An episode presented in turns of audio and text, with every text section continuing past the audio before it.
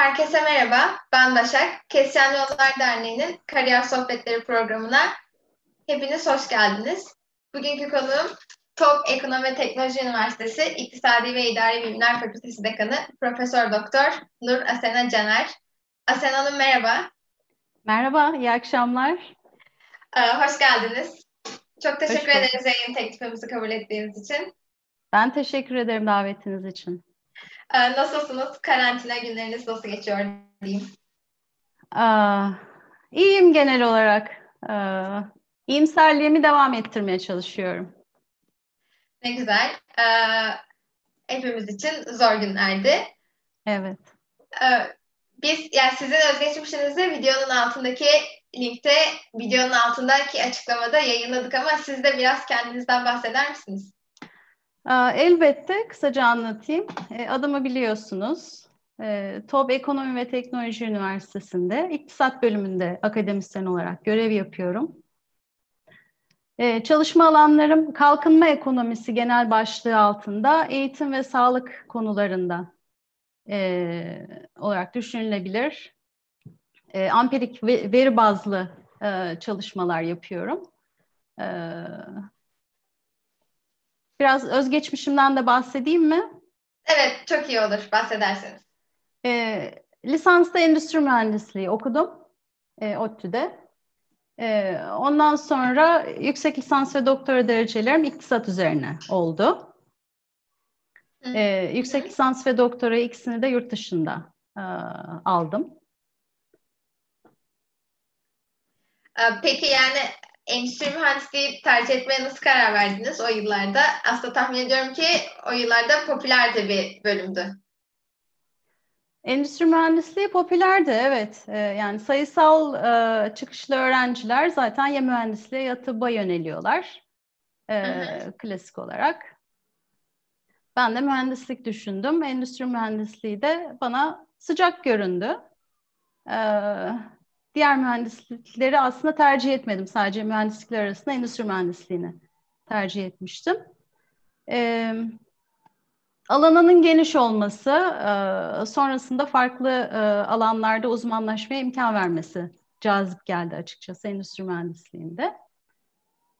Ee, sonrasında iktisada nasıl karar verdiğimi merak ediyorsunuzdur belki. Evet, sonrasında ekonomiye yönelmeniz nasıl oldu? Evet. Ekonomi e, alanından değil. E, birkaç faktör belirleyici oldu burada. E, lisans eğitimim sırasında yaptığım stajlarda e, piyasada mühendis olarak çalışmanın bana fazla ilginç gelmediğini fark ettim. Bana daha ilginç gelen şeyler e, akademide e, hoşuma giden bir konuda ilerlemek, akademik çalışma yapmak ee, veya kamuda araştırma, e, analitik bazlı bir şeyler yapmak. Analiz ve raporlama yapabileceğim bir iş e, bana uygun olur diye düşündüm. E, kamuda göreve başladım mezuniyet sonrasında. E, reklama girmesin, kurum ismi söylemeyeyim isterseniz. Yok söyleyebilirsiniz isterseniz. Öyle mi? Devlet, devlet kurumu bildiğim kadarıyla. Evet, Devlet Planlama Teşkilatı eski ismiyle daha sonra isim değiştirdi. Orada göreve başlamam esas belirleyici faktör oldu. Ee, ekonomi hakkında aslında çok fazla bir şey bilmediğimi, onun ne kadar önemli bir alan olduğunu bilmediğimi fark ettim. Ee, verilen kararların nasıl tüm ülkeyi etkileyebildiğini gördüm. Ee, ve daha çok ilgimi çekmeye başladı. Yavaş yavaş öğrenmeye başladım. Öğrendikçe daha çok ilgimi çekti ekonomi konusu. Tartışmaları bir miktar takip etmeye başladım. Ee, ve sonrasında bu konuyu daha iyi, daha ayrıntılı öğrenebilmek için yüksek lisansımı ekonomi alanında yapmaya karar verdim. Ee, bir yandan yurt dışını da merak ediyordum. Çünkü yurt dışına giden arkadaşlarım da vardı. Biraz onlardan etkilendim. Biraz da özel nedenlerle e, Amerika'ya gitmeyi denemeyi e, düşündüm. Başvurdum. E, North Carolina State Üniversitesi'nde master'a başladım ekonomi alanında. E, iki sene North Carolina State'de Raleigh'deydim. E, gayet güzel geçti o iki sene. Hem e, Raleigh çok güzel bir yer yaşamak için.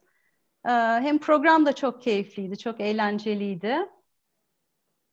Ee, yani tabii alan değiştirdiğim için epeyce çalışmam gerekti. Lisans seviyesine kitapları oturup okumam gerekti.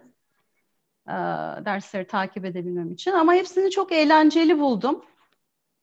Çok hoşuma gitti ve sonrasında neden doktora yapmayayım diye düşünmeye başladım. Hocalarım da desteklediler. referans oldular. Ve doktora için de New York'a geçtim. New York Üniversitesi'ne geçtim. New York Üniversitesi doktora programı e, zorlayıcıydı. Yani güzeldi ama e, epeyce zorlayıcıydı e, doktora programı. E, oradan mezun olduktan sonra da tez hocamın bağlantılı olduğu bir araştırma merkezinde bir araştırma projesinde çalıştım iki sene. Doktora sonrası araştırmacı olarak. Daha sonra da Türkiye'ye döndüm. E, TOBETÜ'de göreve başladım. O zamandan beri de buradayım. TOBETÜ'de devam ediyorum. Cevabınız için teşekkür ederim. Konuşmanızın başında dediniz ki yaptığım stajlarla fark ettim. Ekonomi alanına yönelmek istediğim dediniz. Ee, o zaman stajların e, bu anlamda gerçekten öğrencilerin hangi alanda çalışmak istediğine çalışmak istediğinde etkili olduğunu düşünüyor musunuz? Elbette, elbette çok çok önemli e, stajlar. E, yani benim için çok önemli oldu. Benim gözlemlediğim pek çok öğrenci üzerinde de e, benzer etkiye sahip. İsterseniz burada konuyu siz açmışken TOBETÜ'nün ortak eğitim modelinden de bahsedeyim. Ha, evet çok iyi olur. Biraz. O da çok tartışılan bir konuydu çünkü. Evet, TOBETÜ'de ortak eğitim e, modeli uygulanıyor. E, bu da öğrencilerin üç dönem boyunca, e, her dönem üç buçuk ay e, boyunca bir firmada tam zamanlı bir eleman olarak çalışmaları demek. Yani daha geniş kapsamlı bir staj demek. E, öğrencilerin hem e, okulda gördükleri teorik bilgilerin uygulamalarını e, görmeleri açısından hem de iş hayatını yakından tanımaları, birebir görmeleri açısından çok çok faydalı bir program. E, ayrıca öğrencilerin iş disiplinini kazanması açısından da çok faydalı olduğunu görüyoruz. Ortak eğitimden dönen öğrencilerin çalışma disiplininde bir farklılık gözlemliyoruz, olumlu etki gözlemliyoruz. Um, bu program sayesinde öğrenciler e, yani deyim yerindeyse kendilerini keşfediyorlar. Biraz kendi tercihlerini daha iyi anlıyorlar. Hayatta ne yapmak istediklerini daha iyi öğreniyorlar, biliyor oluyorlar. Ve mezuniyet sonrasında da tabii bu işlerine yarıyor. Kendilerini çünkü belli sektörlere, belli iş alanlarına yönlendirebiliyorlar. Bir de tabii bu program sayesinde çok değerli bağlantılar e, kazanmış oluyorlar çalıştıkları firmalarda. Ee, çalıştığı firmada e, devam eden, oradan iş teklifi alıp e, kalıcı pozisyona geçen öğrenciler var veya oradan aldığı referansla başka bir firmada e, çalışan öğrencilerimiz var. Genel olarak çok faydalı bir program. E, ama tabii her güzel şeyin bir maliyeti var. O da çok çalışma. Yani öğrenciler e, TOBETÜ'de diğer üniversitelerin öğrencilerine göre biraz daha az tatile sahipler. Ee, mesela yaz tatili 3 ay değil, 1 ay. Yaz tatilinde ya üniversitede ders, yani yaz döneminde diyeyim, ya üniversitede ders alıyorlar ya da e, dışarıda bir firmada ortak eğitim yapıyor oluyorlar. Ee, biraz daha çalışma temposu yoğun bir üniversite o nedenle. Ee, evet, ben de top etüde okuyan arkadaşlarımdan hep duyuyorum. Yaz e, söylüyorlar yani yaz tatilinde bile okula gidiyoruz biz diye. Evet, evet, evet.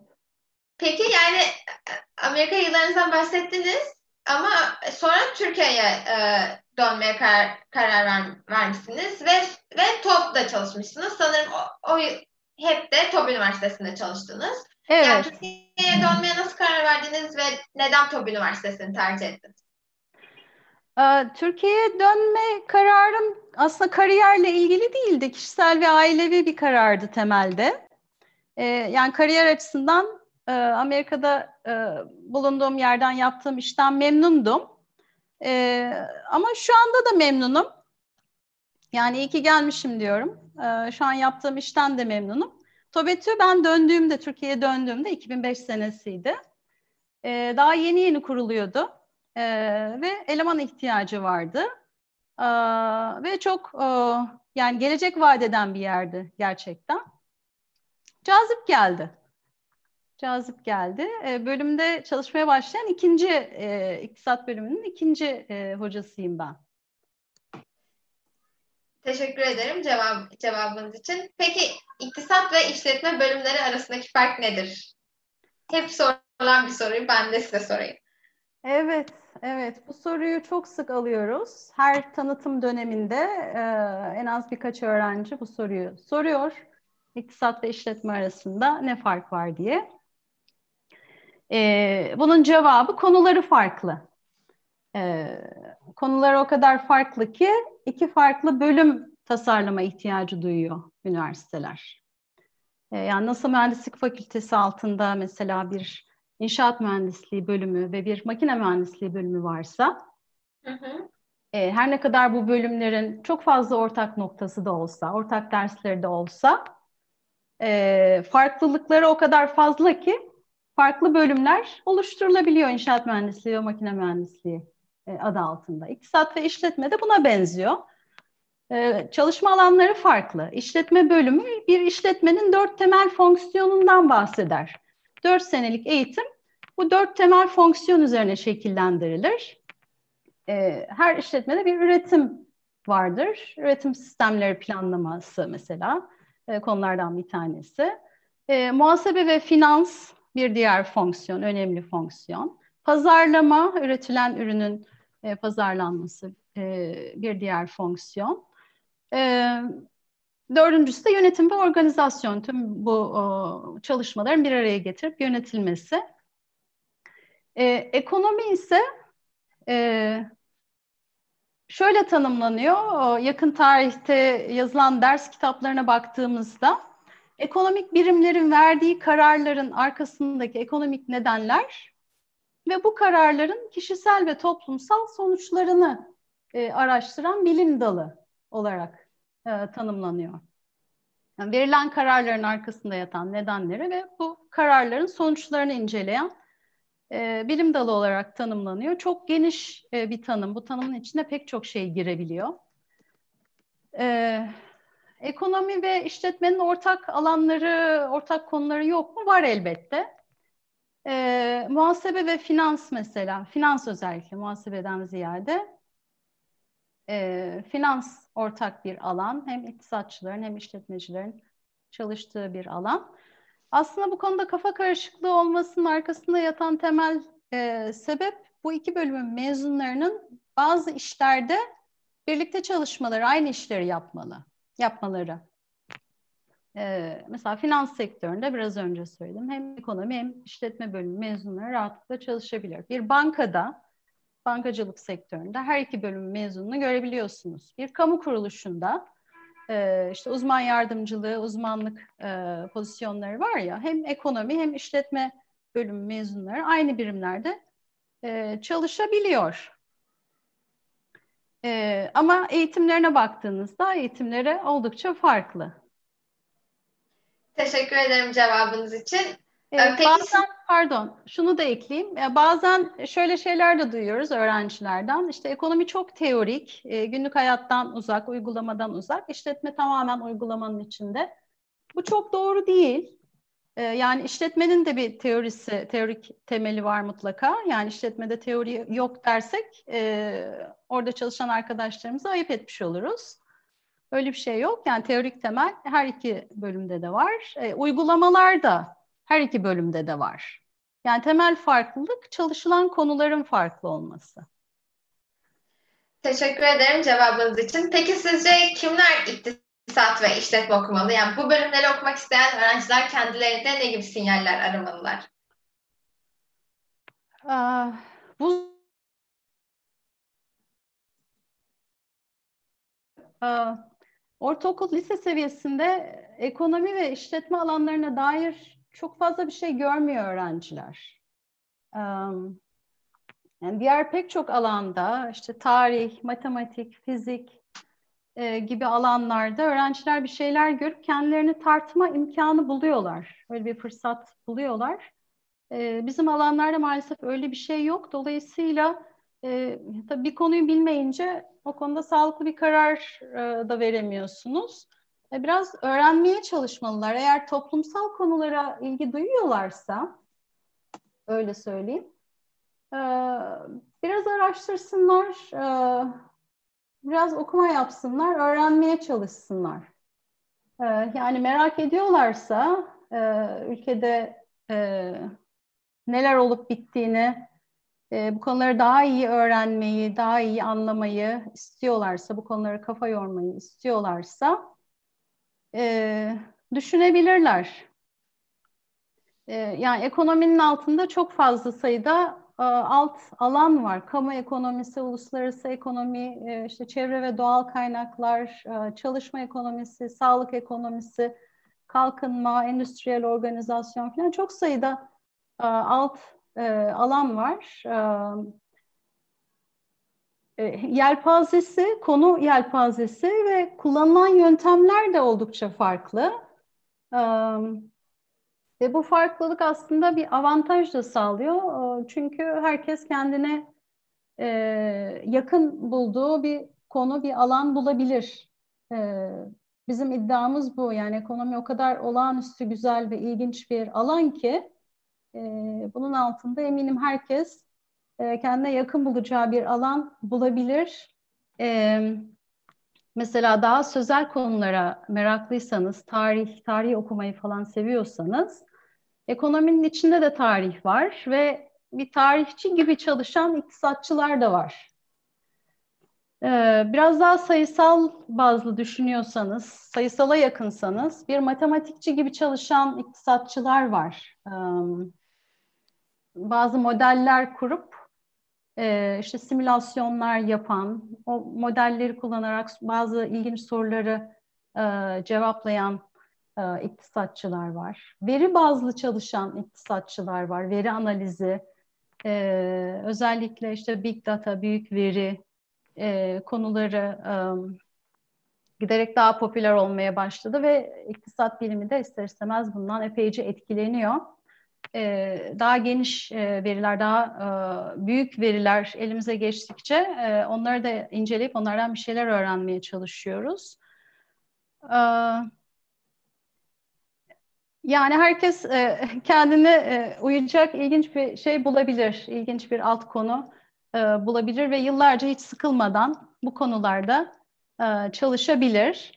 E, ekonomi e, biraz şöyle bir şey var. E, ortaokul, lise öğrencileri açısından baktığımızda e, medyada e, ekonomiyi daha çok finans, finansal ekonomi veya parasal ekonomi kapsamında tanıma imkanları oluyor. mesela bir gazetenin ekonomi sayfasını açtıklarında işte dolar şu kadar oldu, altın bu kadar oldu, borsa endeksi şuna düştü, buna yükseldi. Ondan sonra acaba Merkez Bankası ne yapacak vesaire gibi konuları görüyorlar. E bunlar da tabii ekonominin alt konuları. Ama ekonominin sadece bir kısmı ve aslında küçük bir kısmı. Yani finansal iktisat, parasal iktisat çalışan iktisatçılar e, toplam iktisatçılar içerisinde küçük bir grubu oluşturuyor. E, reel sektör çalışan, e, işte e, büyüme, üretim, e, tüketim, e, ondan sonra e, tercihler e, vesaire gibi konulara çalışan e, daha fazla sayıda iktisatçı var. E, o yüzden kendileri medyayla kısıtlamasınlar lise öğrencileri ekonomi konusunda bir şeyler öğrenmek için. E, çok ilginç, e, giriş seviyesinde çok ilginç ders kitapları var. Lise öğrencilerinin de çok rahat okuyup anlayabilecekleri, takip edebilecekleri e, kaynaklar var. Eğer merak edenler e, olursa ben bu isimleri paylaşabilirim, kitap başlıklarını, yazarların isimlerini falan paylaşabilirim. Olur siz Bana... benimle chatten paylaşırsanız ben YouTube'dan paylaşırım bir yandan. Yani şu an mümkünse. Aa, olur. Ee, tam da böyle alanlardan bahsetmişken YouTube'dan sorular gelmeye başladı. Sırayla onları sormak istiyorum. Ee, bir arkadaşımız e, Melek Melek diye bir arkadaşımız şunu sormuş. Sağlık ekonomisi alanında kapsamlı bilgi alabilir miyiz? Neler yapar? Nerelerde çalışır? Çok da yeni bir alan olarak biliniyor. Önü açık mıdır sizce? demiş. Sağlık ekonomisi evet görece yeni bir alan ve öne açık bir alan. Sağlık sektörü bayağı hızlı gelişiyor ve e, çok önemli kararların verildiği bir sektör. yani bu en son pandemi sürecinde önemini, sağlığın önemini biraz daha iyi anladık. biliyorsunuz ekonomiyi biraz önce tanımladım. verilen kararların arkasında yatan nedenleri ve onların sonuçlarını inceleyen bir bilimdir. E, sağlık sektöründe verilen e, kararları düşünebiliriz sağlık ekonomisini tanımlamak için. E, mesela e, işte COVID için diyelim ki e, çeşitli firmalar e, çeşitli ilaçlar geliştiriyorlar diyelim ki. Birkaç alternatif var ve devlet de bu konuda teşvik vermek istiyor. Çalışmalara destek olmak istiyor. Acaba elinde de kısıtlı bütçe var diyelim ki bütün alternatifleri birden e, destekleyemeyecek. Hangi alternatifi desteklemesi toplum açısından en iyi olur? Bu mesela bir ekonomi sorusu. E, böyle bir örnek vereyim mesela ilk aklıma gelen e, örnek. E, ondan sonra sağlık, sağlık hizmetleri sunumu mesela ne şekilde yapılmalı? Bunu nasıl daha eşitlikçi hale getirebiliriz? E, sağlık hizmetinden yararlanmayı, e, fırsat eşitliğini nasıl sağlayabiliriz? E, toplum sağlığını nasıl daha iyi hale getirebiliriz? Nasıl geliştirebiliriz? Bir takım zararlı alışkanlıkları nasıl azaltabiliriz? Bunlarla nasıl mücadele edebiliriz? Vergi uygulamak mesela e, faydalı, e, yarar sağlar mı? Fayda getirir mi? E, gibi sorular e, aklıma geliyor şu anda. Teşekkür ederim cevabınız için. Yine aynı arkadaşımız e, şunu da sormuş. Sağlık altyapısından mı yoksa ekonomi altyapısından mı gelen biri sağlık ekonomisi alanında daha iyi ilerler demiş.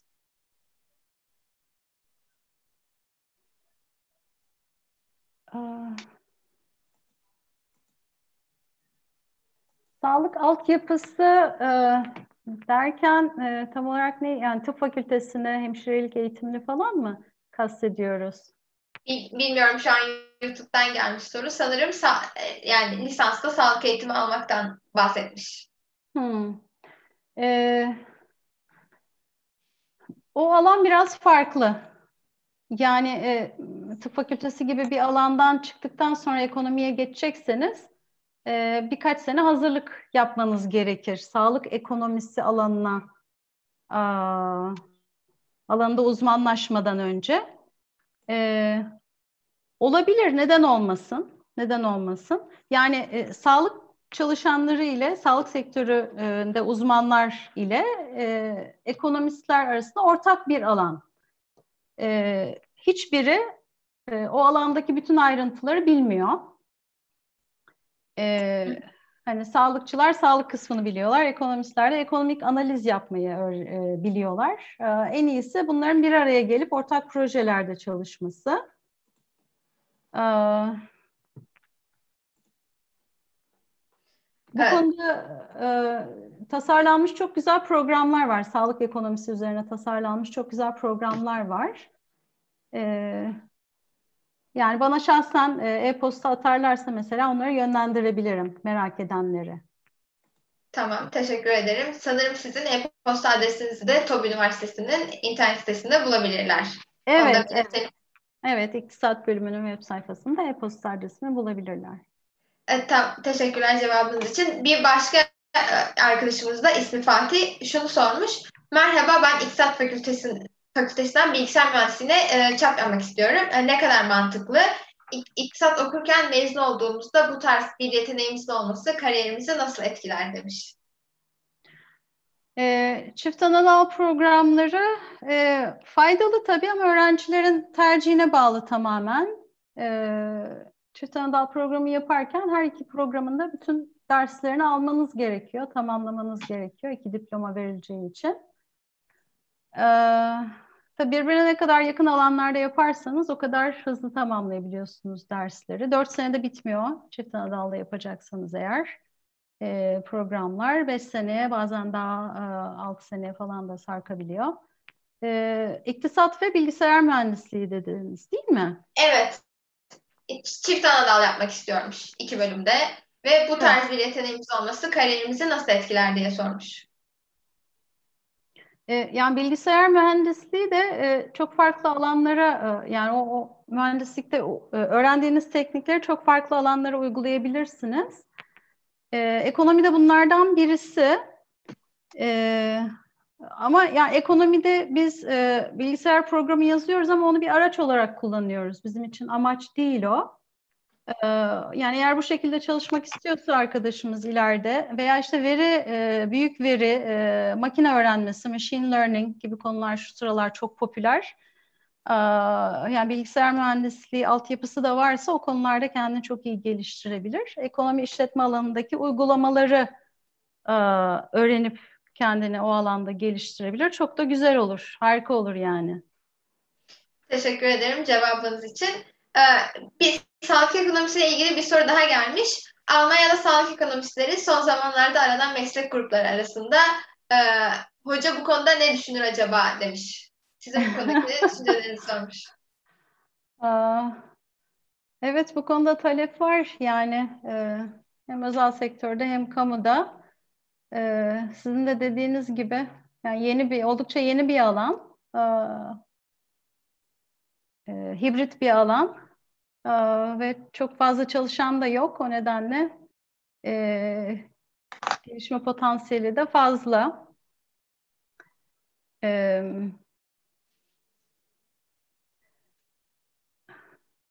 yani mesela devletle e, ilaç firmalarının arasındaki ilişkiler e, önemli. E, işte Türkiye'de mesela bir Sağlık Bakanlığı var, ondan sonra Sosyal Güvenlik Kurumu var. Ee, biri hizmet e, sunucu, diğeri e, ödeme e, yapan kurum. Hani bunların yaptığı işlerle ilgili bir sürü alt konu var, ilginç olabilecek, çalışılabilecek. Teşekkür ederim cevabınız için. Bir soru daha gelmiş. YouTube'dan sorular geliyor. Bir tanesi de şöyle. Merhaba ben bu yıl üniversiteye yerleşecek bir öğrenciyim danışmanlıkta ilerlemek istiyorum. Bu süreçte nasıl bir okul seçmeliyiz? Nelere e, dikkat etmeliyiz demiş. Hangi konuda ilerlemek istiyorum demiş orayı kaçırdım. Danışmanlıkta. Danışmanlık sektöründe ilerlemek istiyormuş. Ha anladım. Danışmanlık firmalarında çalışmak evet. istiyor. Hı hı. Ee, yani bizim fakültenin mezunlarından e, çok çalışan var danışmanlık firmalarında. Ee, yani, yani o firmaların yaptığı işler, e, çeşitli işler var. Mesela vergi konusunda danışmanlık e, yapabiliyorlar. Yani o firmada e, belli bir alana girip o alanda özelleşecekler. Danışmanlık firmalarında çalışma temposunun çok yüksek olduğunu biliyorum. İlk birkaç sene oldukça yoğun tempoda çalıştıklarını biliyorum. Ama daha sonra e, yükseldikleri e, yani yükselme sonrasında e, bayağı iyi iş imkanları olduğunu biliyorum. E, cazip bir alan. Bizim mezunlarımız için de cazip bir alan. E, yani şimdi reklama girmezsen mesela PwC'de e, çok sayıda TOBETÜ mezunu olduğunu e, duydum. Hem ortak eğitime gidiyorlar öğrenciler hem sonrasında mezuniyet sonrasında çalışmak için de tercih ediyorlar. Evet, uluslararası danışmanlık firmaları e, yani ekonomi işletme mezunları için oldukça e, cazip fırsatlar sunuyor. Doğru anladın mı soruyu? Evet, evet. Yani danışmanlıkta ilerlemek istiyorum. Nasıl bir okul seçmeliyim diye sormuş.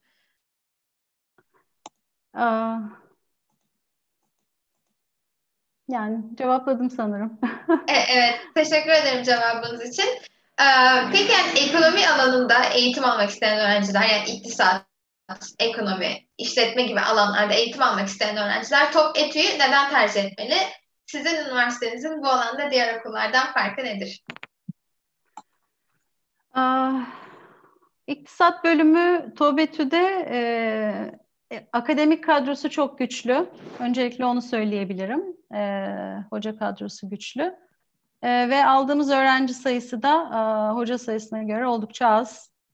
E, dolayısıyla e, hocalara yakın olmak isteyen öğrenciler e, şanslılar. Yani hocalara ulaşabiliyorlar. E, ortak eğitim sisteminden bahsettim. E, ortak eğitim sisteminin getirdiği takım avantajlar var. Hı hı. E, ekonomi bölümünde e, üniversitenin bir de ikinci yabancı dil e, ders alma şartı var. E, dili öğrenciler kendileri seçiyorlar ama seçtikleri dilde dört tane e, ders almaları gerekiyor. E, bu da bir ek avantaj sağlayabilir. E, bir de TOBETÜ'nün tabii e, TOB nedeniyle, TOB network'ü e, nedeniyle bağlantıları geniş. E, o network'ten de faydalanabilirler. E, TOBETÜ'de ortak eğitim sisteminin e, uygulanmasının getirdiği şöyle bir yanlış algı da var. Biz bunu o zaman içerisinde keşfettik. İşte uygulamalı eğitim e, yapıyoruz deniyor. E, bu da sanki derslerimizin tamamen uygulamalı e, olduğu algısını yaratabiliyor öğrencilerde. Bu doğru değil. E, yani diğer üniversiteler ne kadar teorik eğitim veriyorlarsa ekonomi alanında biz de o kadar teorik eğitim veriyoruz. E, yani normal e, işte diğer e, Türkiye'de ismini bildiğiniz üniversitelerin uyguladığı programa benzer bir müfredat, e, müfredata benzer bir müfredat uyguluyoruz. E, güncel tutmaya çalışıyoruz müfredatımızı. Bu konuda iddialıyız. Seçmeli derslerimiz e, e, zengin tutmaya çalışıyoruz. E, dışarıdan gelen hocalarımız var, e, yarı zamanlı. E, onlar da işte belli e, konularda uzmanlıkları olan e, hocalar. E, ortak eğitim sistemini 8 dönemlik eğitime ek olarak düşünmek lazım. Yani bir ikame yok orada. Bunu da belirtmek isterim. Teşekkür ederim cevabınız için. Ben bir yandan e, önerdiğiniz kitabın ismini de chatte paylaşıyorum. Onu da duyurmuş olalım arkadaşlara. E, peki biraz da Top Etu'daki araştırma imkanlarından bahseder misiniz? Sizin fakültenizde de araştırma grupları e, var mı? Nasıl oluyor? Yani neler çalışıyorlar? Ee, iktisat alanında araştırma yapmak için e, öncelikle bir e, güçlü bir kütüphaneye ihtiyacınız var. Literatür taraması yapabilmek için, konu öğrenebilmek için. E, TOBET'i bu konuda e, gayet avantajlı, çok zengin bir kütüphanesi var. Araştırma yapmak için ihtiyaç duyabileceğiniz, duyacağınız ikinci şey de bilgisayar yazılımları olabilir. Üniversite yine bu yazılımları sağlama konusunda destek veriyor öğrencilere. Ondan sonrası tamamen hocaya ve öğrenciye kalmış durumda. E, lisans seviyesinde e, bağımsız araştırma dersimiz var. Seçmeli ders olarak sunuyoruz. E, isteyen öğrenciler bunu seçip bir hocayla e, o hocayla birlikte seçecekleri bir konu üzerinde bir dönem boyunca çalışıyorlar. Çeşitli şeyler okuyorlar, e, çeşitli analizler yapıyorlar ve ortaya dönem sonunda da bir tane rapor çıkıyor. Hı hı. E, yani bizim temel araştırma e, çıktığımız e, bu yazdığımız raporlar. E, e, tabii lisans seviyesinde e, çıkan raporlar daha başlangıç seviyesinde oluyor. Yani öğrenciler buradan yayın çıkarabilir miyim e, diye de merak ediyor olabilirler. E, bunlar biraz daha başlangıç seviyesinde e, şeyler, raporlar oluyor. Geliştirilmeleri gerekiyor. Esas e, makalelerimizi, dergi yayınlarımızı lisansüstü seviyede öğrencilerle e, yapabiliyoruz. Yüksek lisans ve doktora öğrencilerimizle. E, bu seviyelerdeki öğrencilerle yaptığımız yayınlarımız var elbette. Ve devamında gelmesini istiyoruz. Teşekkür ederim cevabınız için. O zaman başlangıç seviyesinde de olsa lisans öğrencileri en azından araştırma gruplarına katılıp e, bir oradaki süreci görebiliyorlar. Öyle mi? Evet evet öğrenmek e, yani araştırma grupları demeyeyim de e, hocaların e, uzmanlık ve ilgi alanları belli zaten. O alanlarda ilgilenen öğrenciler hocalarla bağlantı kurup onlarla birebir çalışabiliyorlar. Bu imkan e, var. Bunun önü her zaman açık. E, peki yani Top İktisadi ve İdari Bilimler Fakültesi'nde çift anadal ve yandal imkanları nasıl? Başka yani kendi fakültenizin içindeki bölümler dışında öğrencileriniz başka bir fakülteyle de çift anadal yapabiliyorlar mı? Yapıyorlar evet. E, çift anadal programları oldukça popüler. E, e, hukuk fakültesiyle var e, çift anadal programı. E, Fen Edebiyat Fakültesi'nde mesela psikoloji e, bölümüyle e, sonra İngiliz Dili ve Edebiyatı'nda yani bizim fakültemiz öğrencisi olup İngiliz Dili ve Edebiyatı'nda çift anadal yapan öğrenci de var. E, mühendislik fakültesinden özellikle endüstri mühendisliğinden e, çift anadal yapan öğrenciler var. E, matematik e, bölümünde eskiden vardı. Yani evet e, çift anadal yapmak isteyen öğrenciler için bu imkan mevcut. Tabii belli kontenjanlar yani şartları var. E, yönergeye uygun şekilde e, yapılıyor başvurular ve e, öğrencilerin e, seçilmesi. Belli not ortalaması şartı var ve belli kontenjanlar var. Not ortalamasında e, yani GPA sınırı kaç peki? Ay kaçtı şimdi yanlış bir şey söylemeyeyim. Ee, Peki. 3.25 diye hatırlıyorum. Ama Yandal için ayrı, çift Anadolu için ayrı. Şimdi yanlış bilgi verip sonra üzülmeyeyim. Anladım. Ya biraz da burs imkanlarından bahsetmek istiyorum. Yani top biliyorsun yani hepimizin bildiği gibi özel bir üniversite. Biraz ee, burs imkanlarından Üniversitesi. Ha, Vakıf, Vakıf Üniversitesi. Üniversitesi. Evet. Evet. Yani biraz da böyle burs imkanlarından bahseder misiniz? Öğrencilerinizin yüzde kaçı tam burslu? Ee, bursları geniş tutmaya çalışıyoruz. Burslu kontenjanlarımızı. Ee, mesela şimdi şuraya not almıştım. Ee, bölümlerde, fakülte içerisindeki bölümlerde tam burslu kontenjan e, bölümlere göre değişse de toplam kontenjanın %10'u %20'si gibi. Ayrıca %50 burslu kontenjan da var. O da toplamın %50'si %60'ı gibi bir e, paya sahip. E, burslar karşılıksız. 5 e, sene artı bir dönem boyunca kullanılabiliyor. E, yani not ortalaması e, şartı yok. Bu süreye hazırlık sınıfı dahil. Hazırlık bu arada zorunlu. Bu arada iki dilli eğitim veriyoruz. Bundan bahsetmemiştik galiba. Aklıma gelmişken onu da söyleyeyim. Yani derslerde e, hem Türkçeyi hem İngilizceyi kullanıyoruz.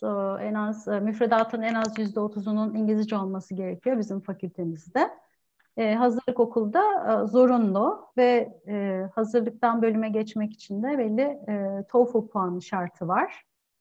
İngilizce hakimiyeti önemli yani üniversitemizde. E, buna ek olarak son birkaç senedir uyguladığımız İş Dünyası Bursu programı var. Bunun da başvurularını e, üniversitemizin web sayfasından alıyoruz. E, çok hızlı doluyor. Bu, bu bursa başvurular çok hızlı geliyor. Yani ellerini çabuk tutsun öğrenci arkadaşlarımız. Bu üniversitenin burslu kontenjanına ek olarak sunulan bir imkan. Örneğin %50 kontenjanda %50 burslu kontenjanda üniversiteyi kazanmış olan bir öğrenci arkadaşımız e, daha yüksek e, bir bursa e, yükseltilebiliyor. Mesela %75'e veya tam bursa yükseltilebiliyor. Puanına göre yapılıyor bu veya ihtiyaca göre, maddi ihtiyaca göre. Ee, buna ek olarak e, üniversite sınavında aldığı dereceye göre ilk 100 bursu var. E, ilk yüze giren öğrenciler için. Özel durumlar için çeşitli burslar var. İşte bilim olimpiyatları bursu, spor bursu veya şehit çocuğu bursu gibi e, kategoriler var. bir de başarı bursu var.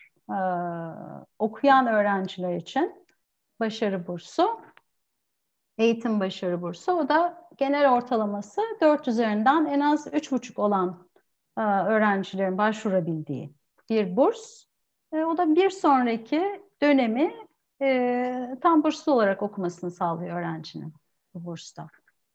O zaman gerçekten bayağı bir burs imkanlarınız var. Çok fazla. Evet, evet. Üniversite bu konuda hassas. Yani oldukça geniş imkanlar sunmaya çalışıyoruz. Biraz da yurt dışı imkanlarından bahsetmek istiyorum. Sizin üniversitenizde de mutlaka Erasmus ya da başka exchange programları vardır. Ee, yani bu biraz da bu yurt dışı imkanlarından bahseder misiniz? Bir de yurt dışında hangi üniversitelerle anlaşmalarınız var? Birkaç isim örneği verebilir misiniz? Ee, Erasmus Plus e, öğrenci hareketliliği programı var. Ee, bu program kapsamında e, üniversitenin anlaşmalı olduğu çeşitli kurumlar var. Bu kurumlarda eğitim almak için gidebiliyor öğrenciler veya staj yapabiliyorlar. Ee, çok sayıda ülke var. Yani İtalya, Almanya, Fransa, e, Polonya, Bulgaristan, Çekya, Hırvatistan, Hollanda, İspanya bu ülkelerde anlaşmalı kurumlar var. Ee, buna ek olarak öğrenciler kendileri araştırıp yurt dışında çeşitli programlar bulup bu programlara da gidebiliyorlar. Yurt dışında ortak eğitim yapabiliyorlar. Yani isteyen e, öğrenciler gidiyorlar yurt dışına. E, o imkan mevcut. Anladım. Cevabınız için teşekkür ederim. Ee, biraz da yani ekonomi alanında ekonomi alanından mezun öğrenciler için e, iş imkanlarına değişmek, değinmek istiyorum. Yani sizin de bildiğiniz gibi bu alanlardan çok fazla mezun ediliyor Türkiye'de. Her yıl e, on binlerce mezun ediliyor. E, peki e, ekonomi alan bir öğrenci ileride hem akademide hem sanayide ne gibi fırsatlar bekliyor? E, akademideki imkanlar belli. E, e, akademisyenlik yani doktora yapıldıktan sonra e, mümkün.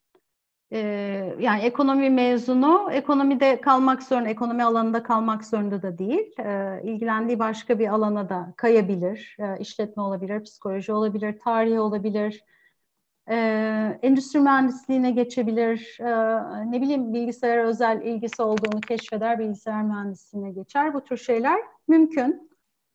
Ee, lisans seviyesinde mezunların iş imkanlarını da bilmek istiyorsunuz herhalde, onu da soruyorsunuz. Evet. Ee, yani tabii e, kamu ve özel sektör, yani kamuda e, çeşitli kurumlarda e, uzman yardımcılığı, uzmanlık gibi pozisyonlar var. Bunların sınavlarına girip o sınavlarda başarılı olmaları e, gerekiyor elbette. Özel sektörde e, yani her her sektör, her e, alanda e, işte muhasebe ve finans, işte dış ticaret, insan kaynakları gibi birimlerde e, rahatlıkla çalışabiliyor ekonomi mezunları. E, kendi işini kuran mezunlarımız var veya ailesinin işi olup da o işi devam ettiren mezunlarımız var. E, girişimcilik üniversitenin önem verdiği e, konulardan birisi. E, hatta bir tane zorunlu dersimiz var üniversitedeki e, bütün öğrenciler girişimcilik ve liderlik e, adında bir dersi almaları e, gerekiyor. E, girişimcilik konusu TOBETÜ için e, önemli. E, yani tabii e, TOBETÜ e, avantajlı bir konumda ama genel olarak İBF e, mezunlarının e, tabii iş piyasasında e, işi çok kolay değil. E, neden? Çünkü çok fazla sayıda üniversite var. E, yani 2005 sonrasında Türkiye'de e, pek çok sayıda yeni üniversite kuruldu. E, yani 40 küsur devlet üniversitesi kuruldu. Şu anda e, 200, 206 tane toplam üniversite var. Türkiye'de 70 küsur vakıf üniversitesi, işte 130'a yakın devlet üniversitesi var. Üniversitelerin pek çoğunda da İktisadi ve İdari Bilimler Fakültesi var. Ee, Bunların da bir sürü mezunu var tabii. E, mezunların kendilerini bir şekilde e, e, bir fark yaratmaları lazım. E, öne çıkmaları lazım. Kendilerini geliştirmeleri lazım. E, bir yandan mezun sayısı artıyor. Öğrenci arzı artıyor. Bir yandan da e, İBF mezunlarının girebilecekleri alanlarda başka e, bölümlerin mezunları da e, onlarla rekabet ediyor. Mesela kamuda uzman ve uzman yardımcılıkları için artık mühendisler de e, başvurabiliyorlar. İşte hukuk mezunları, hukuk fakültesi mezunları başvurabiliyorlar. E, Yani bu, gelişmeler aslında e, biraz işi zorlaştırıyor. E, ne kadar kendilerini iyi yetiştirirlerse, e, ne kadar geliştirirlerse o kadar şansları e, fazla olur. Teşekkür ederim cevabınız için. Ee, ya siz de aslında az çok mezunlarınızın meslek seçiminin hangi yönde olduğundan bahsettiniz. Mezunlarınızın e, yöneldiği alanlarda sizin verdiğiniz eğitimin nasıl bir payı var? Ee, yöneldikleri alanlar e, tam olarak neyi soruyorsunuz burada? Neyi kastediyorsunuz? Yani, yani mesela evet evet sektör seçimine. kamu veya özel sektör gibi mi? Evet, kamu, özel sektör, danışmanlık sektörü gibi ya da akademiye yöneliyorlarsa o. Ya da işte ekonomideki başka alanlara yöneliyorlarsa artık hangi sektöre yöneliyorlarsa bunda sizin verdiğiniz eğitimin nasıl bir payı var? Ben burada verdiğimiz eğitimin öğrencileri belli bir sektöre yönlendirdiğini düşünmüyorum. Kendi tercihleri belirleyici oluyor. Yani e, tamamen kişisel tercihleri, aileleriyle birlikte verecekleri karar. Ondan sonra dediğim gibi bazı öğrencilerimizin ailelerinin işi var. Ee, öğrenciler de mezuniyet sonrasında onu devam ettiriyorlar. E, risk tercihleri farklı olabiliyor öğrencilerin. E, risk iştahı daha fazla olan birisi e, girişimciliğe, özel sektöre daha fazla yöneliyor daha düşük olan birisi kamu sektöründe daha veya işte bir takım kurumlarda daha kurumsal bir işi tercih edebiliyor.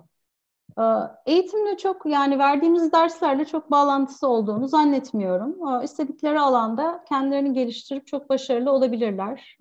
Nitekim akademiye yönelen mezunumuz da var. Kamuda kendi kariyer oluşturan da var. Özel sektörde çalışan da var. Anladım. Teşekkür ederim cevabınız için. Ee, az önce e, top network'ünden de bahsettiniz. E, top'tan kaynaklanan network'ten bahsettiniz daha doğrusu. Yani sizin okulunuzun endüstriyle ilişkileri nasıl? Bu network'ü mutlaka kullanıyorsunuzdur. Ama yani bunu kullanarak üniversite sanayi işbirliği kapsamında ne gibi çalışmalar yapıyorsunuz? Üniversite bu konuda oldukça aktif. E, odalarla birlikte yürütülen çeşitli projeler var. Hocalardan da bazıları görev alıyor bu projelerde. E, mesela stratejik plan hazırlama konusunda üniversitenin verdiği e, danışmanlık hizmetleri var. E, sonra üniversitenin hocalarının çeşitli kurumlara verdiği danışmanlık hizmetleri var. Farklı alanlarda. Ee, üniversite sanayi işbirliği dediğimizde tabii mühendislik alanları da aklımıza geliyor. Evet. Aha. E, yani mühendislik fakültesindeki hocaların e, bazılarının kendi e, şirketleri var. Bazıları danışmanlık, e, savunma sanayinde mesela çeşitli projelere danışmanlık yapıyorlar. Sürekli Eğitim Merkezi'nin düzenlediği çok sayıda eğitim programı var. E, bunlar aklıma geliyor. Peki e, hocalarınızın sanayiyle yaptığı bu çalışmalardan öğrencileriniz nasıl faydalanabiliyor? Aa, güzel bir soru. Aa,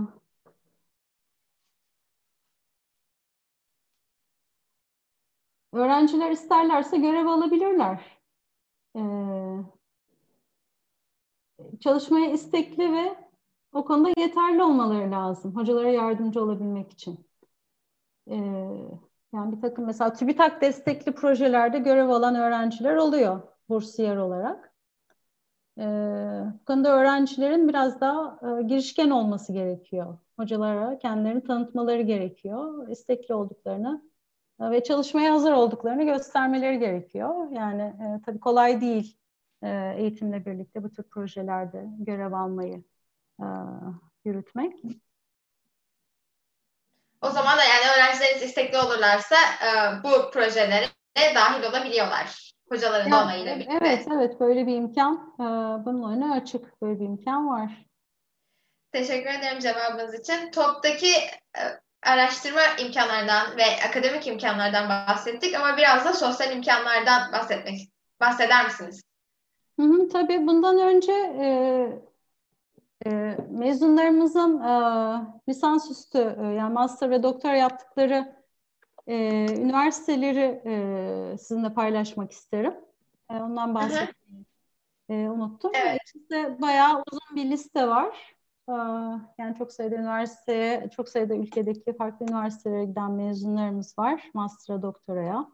E, Amerika, İngiltere, Avustralya, Almanya e, gibi çeşitli ülkelerde e, lisansüstü çalışma yapan mezunlar var. E, mesela Amerika'da işte Brandeis Üniversitesi, Princeton, İngiltere'de LSE, e, Amerika'da University of Virginia, Almanya'da Bonn Üniversitesi, e, yine Amerika'da Michigan, Georgetown, sonra İsveç'te Uppsala Üniversitesi, sonra Humboldt, Senfi, Carnegie Mellon, University of Wisconsin gibi e, üniversiteler içeren oldukça e, geniş bir liste var. Bunlar e, İBF mezunlarının e, master'a veya doktoraya gittiği üniversitelerin e, listesi.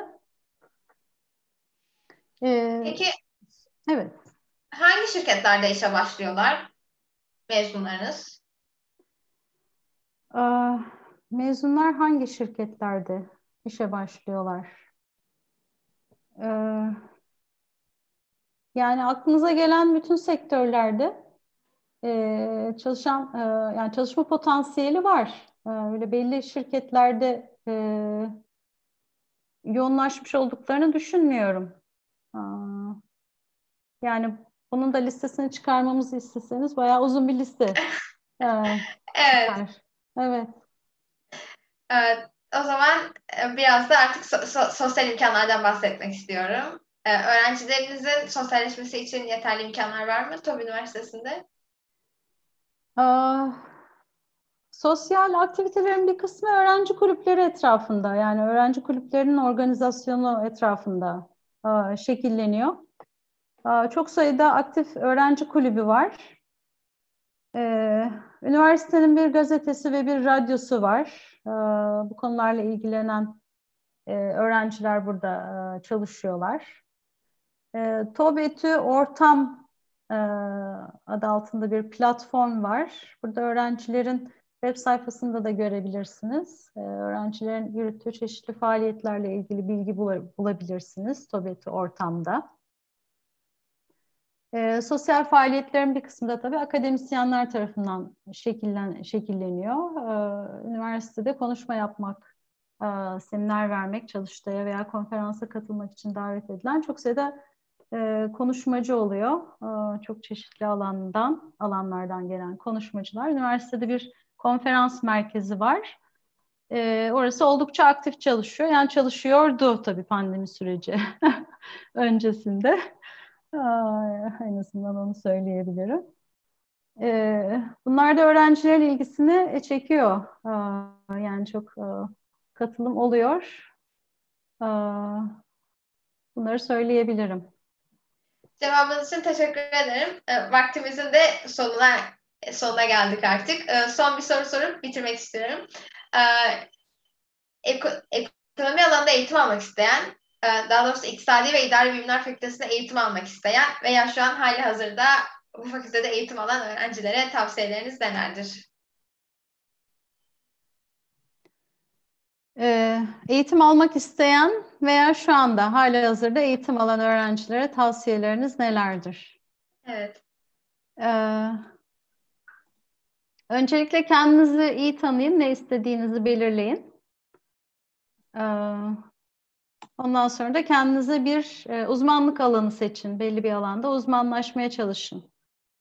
Ee, tavsiyem bu e, akademik çalışma yürütmek istiyorsanız e, hocalarınızı yakından özellikle ta, e, takip edin. E, çünkü onların vereceği e, referans mektupları etkili olacaktır sizin başvurularınızda. E, not ortalamanızı yüksek tutmaya çalışın. E, ama tabii burada da bir optimal nokta var, bir denge var. E, yani sosyal hayatı sıfırlayarak e, lütfen yapmayın bunu. Ee, bir yandan arkadaş çevrenizi de e, geniş tutmaya çalışın. Ee, okumayı e, öneririm. İlgilendiğiniz konuda bol bol okuyun. Ee, yani ekonomi çok dinamik bir alan. Sürekli değişiyor, gelişiyor. Yani ben bu alanda uzmanım, her şeyi biliyorum diye bir şey söylemek mümkün değil. Ee, sürekli okumanız e, gerekiyor. Ee, ilgilendiğiniz e, sektörde, alanda e, staj yapmaya gayret edin.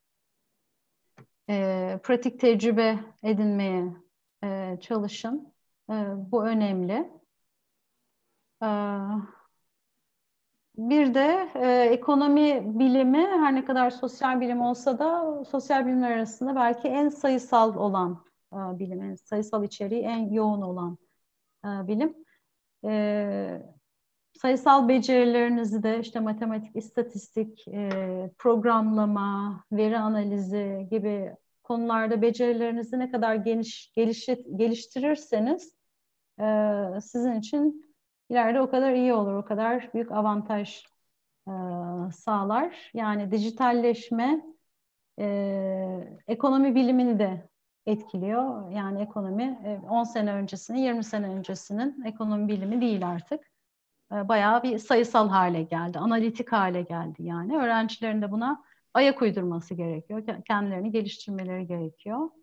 E, yani hatta gidip bu konuda dersler alın, online kurslar var, ücretsiz veya çok düşük ücretli. Ee, kısa süreli online programlar. Bunlar da çok faydalı olabilir. Ee, bunları tavsiye edebilirim. Aklıma gelenler bunlar. Bütün cevaplarınız için ve yayınımıza katıldığınız için çok teşekkür ederim. Benim için çok büyük keyifti sizinle sohbet etmek. Aa, sağ olun aynı şekilde. Ben de davetiniz için tekrar teşekkür ederim. Benim için de gayet keyifli oldu.